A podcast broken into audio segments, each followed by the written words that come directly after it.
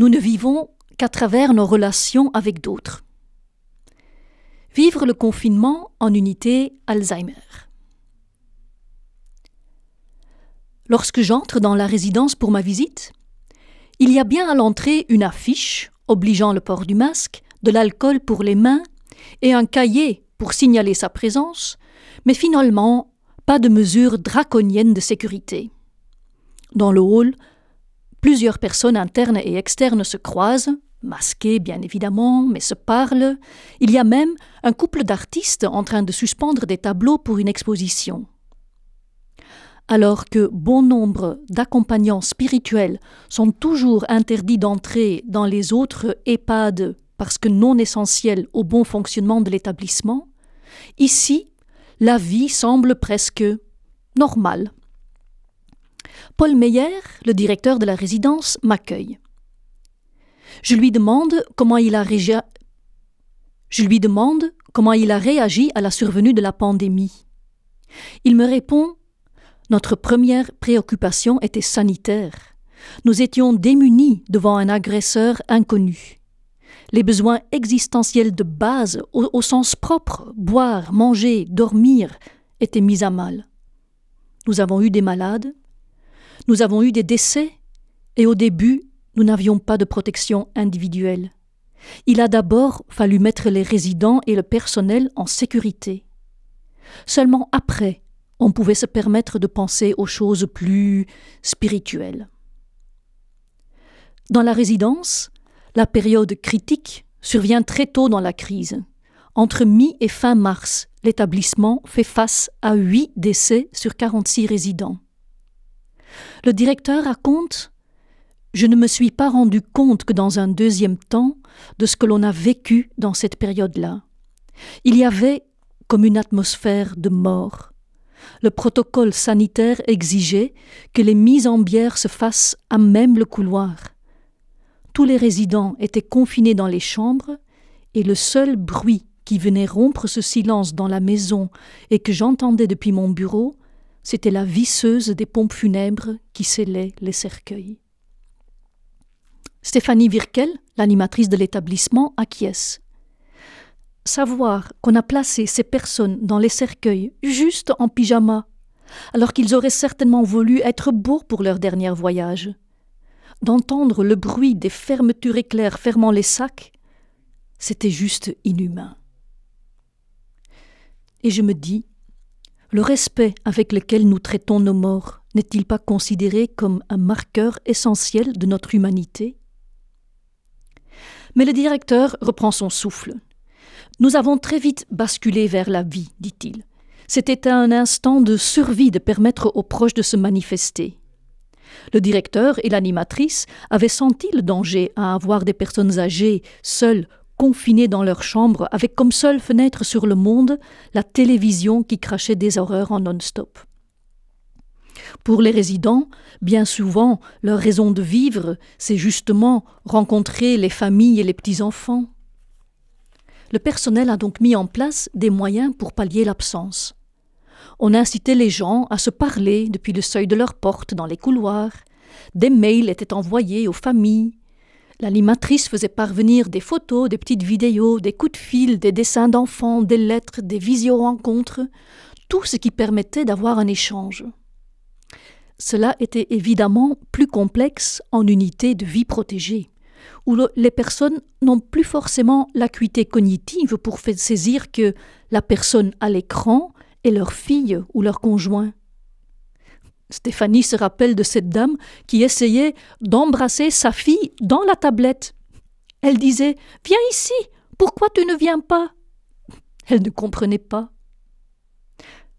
Comme les familles qui venaient faire coucou derrière la fenêtre, mais qui n'avaient pas le droit de rentrer. C'était comme si on tendait une grande glace à un enfant et qu'on lui disait Tu ne peux pas la voir. Il faut savoir que les résidents, surtout en UVP, sont très tactiles et ne pas pouvoir toucher, c'est terrible. Mais c'était rassurant pour les familles de voir leurs proches, même à distance. Paul Meyer raconte Je pense à cette femme qui était apaisée de voir sa maman bouger, parler, sourire, presque comme d'habitude. Il fallait absolument que la vie continue.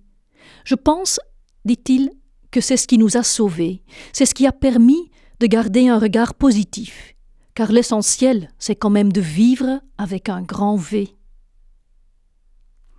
Au déconfinement, au mois de mai, l'établissement a tout de suite permis aux personnes extérieures de revenir rendre visite aux résidents. La taille réduite de la résidence a facilité ce retour, et l'ensemble du personnel a adhéré à cette cause de vie. Et les services d'hygiène de l'habitat de Strasbourg ont été sollicités pour donner leur avis sur les procédures en place. Paul Meyer dit Et puis il y a le BSP. Vous ne savez pas ce que c'est le BSP bah, C'est le bon sens paysan. Évidemment qu'il faut respecter le protocole, mais selon Paul Meyer, on peut l'adapter sans jamais perdre de vue que le sens de l'action de l'EHPAD, c'est d'être au service de la vie. Stéphanie Verkel demande Est-ce qu'on peut vraiment interdire aux proches de se toucher? Et elle raconte Nous avons une dame ici dont les enfants viennent tous les lundis avec un gâteau. Leur maman ne parle plus, elle ne voit plus clair, elle n'entend pas bien. Son seul contact avec ses enfants, ce sont les câlins et ce gâteau. Est-ce qu'on peut humainement interdire à cette famille de se retrouver? Les enfants nous ont dit que si le toucher restait interdit, ils ne viendraient plus. C'était un supplice pour eux de devoir garder une distance physique. Évidemment, je comprends que le personnel a dû pudiquement fermer les yeux sur certains écarts au protocole. Notre premier souci, c'est de continuer à vivre, dit Paul Meyer. Nous sommes des êtres d'interaction et nous ne vivons qu'à travers nos relations avec d'autres. Et aussi, dit-il, à travers notre relation avec Dieu. Car je suis croyant, sans forcément le clamer, mais en le vivant au jour le jour. Je demande à Paul Meyer comment les résidents de l'unité de vie protégée ont vécu cette crise. Il dit ne pas trop savoir. Stéphanie Virkel, l'animatrice, pense que ces personnes ont peut-être mieux vécu le confinement. Il n'était de toute façon pas possible de les maintenir en chambre, donc elles déambulaient toujours autant à l'intérieur de l'UVP. Elles étaient ensemble et leur routine avait peu changé. La direction a veillé à ce qu'il y ait toujours le même nombre de personnel dans l'unité pour justement ne pas perturber les résidents dans leur habitude. Dans ce type d'unité, les gestes barrières sont très difficiles à faire respecter. Il a fallu s'adapter. C'était au personnel de se protéger, avec des gants, des charlottes, des blouses, pour pouvoir accompagner au mieux.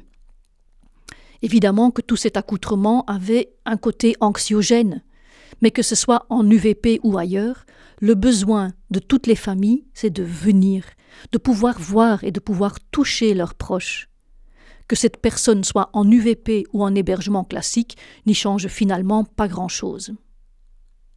Alors, je décide d'aller voir par moi-même en UVP, et j'y rencontre M. F, qui est arrivé dans la résidence en septembre 2019 après un AVC qui a rendu ses souvenirs plus que confus. Il me dit Ne pas avoir de souvenirs, c'est compliqué.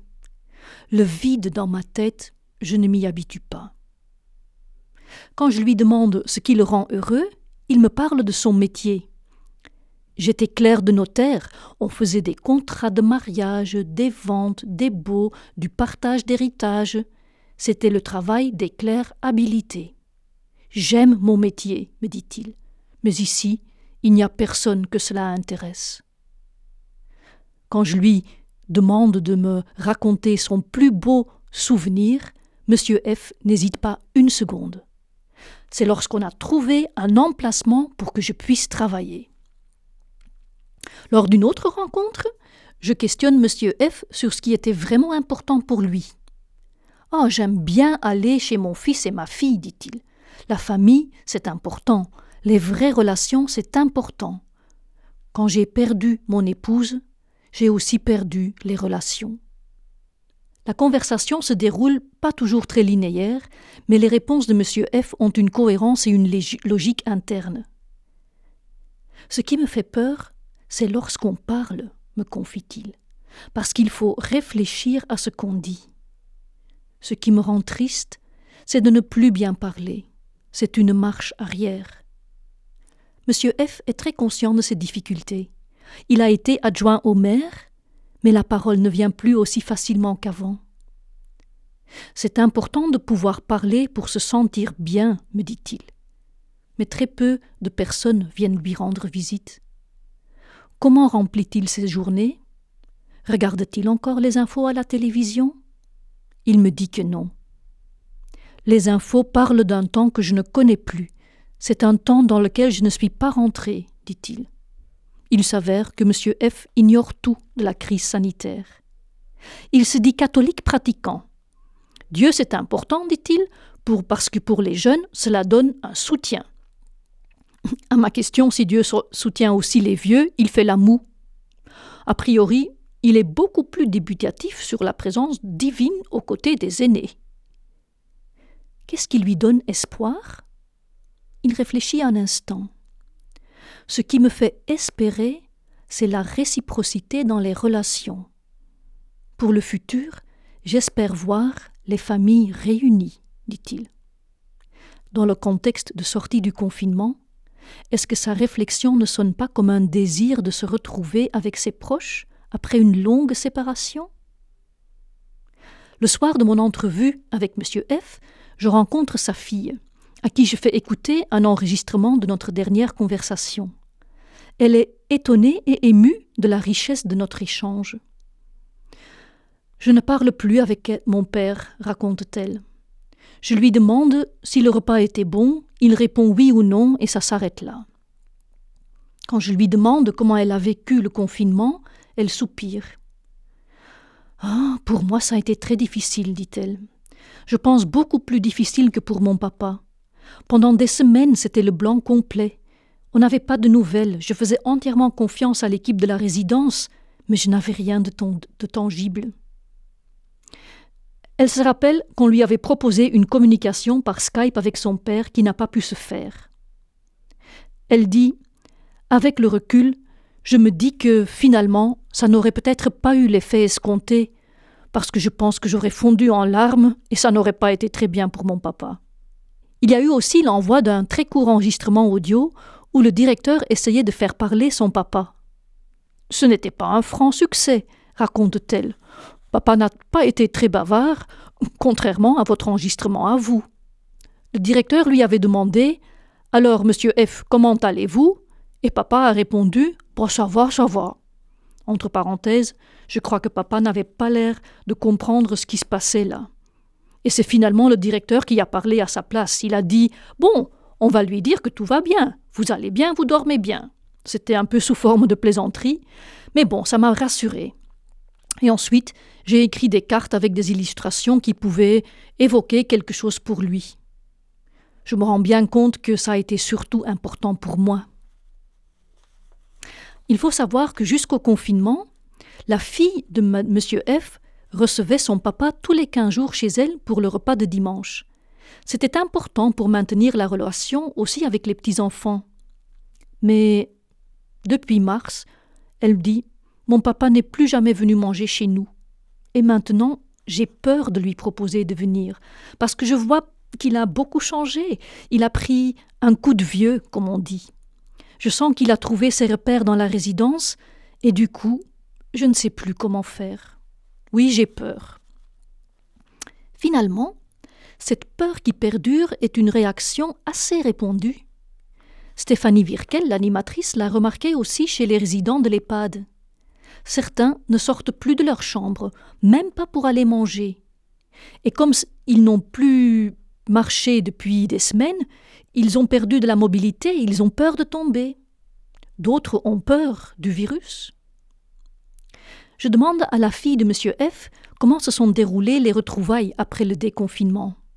Et elle raconte Pour moi, ça a été un moment très émouvant. Je me suis rendu compte que lui n'avait pas souffert, je n'ai pas vu les yeux qui pétillaient à ma vue. Je lui demande ce qu'elle ferait si c'était à refaire. Sa réponse est sans équivoque. Elle dit Je ne signerai n'importe quelle décharge pour continuer à aller le voir. Ça n'est pas une vie que de se retrouver isolé dans sa chambre, de ne plus avoir de contact. Non, je, ne voudrais pas vous choquer, mais pour mon papa, je souhaiterais une vie, s'il fallait, plus courte, mais une vie où il y a des relations, où on entre en contact, où on se voit, où on se touche. Enfin, pour moi, ça n'a pas de sens sinon.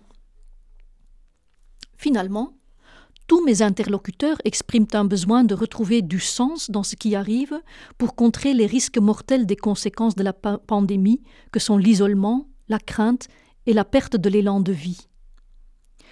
Certains résidents n'ont plus envie, raconte Stéphanie Virkel. Il faudrait des groupes de parole pour que les gens puissent échanger sur ce qu'ils ont vécu. Et je me dis, pour réussir la sortie de la crise, l'enjeu n'est-il pas tout autant spirituel que sanitaire?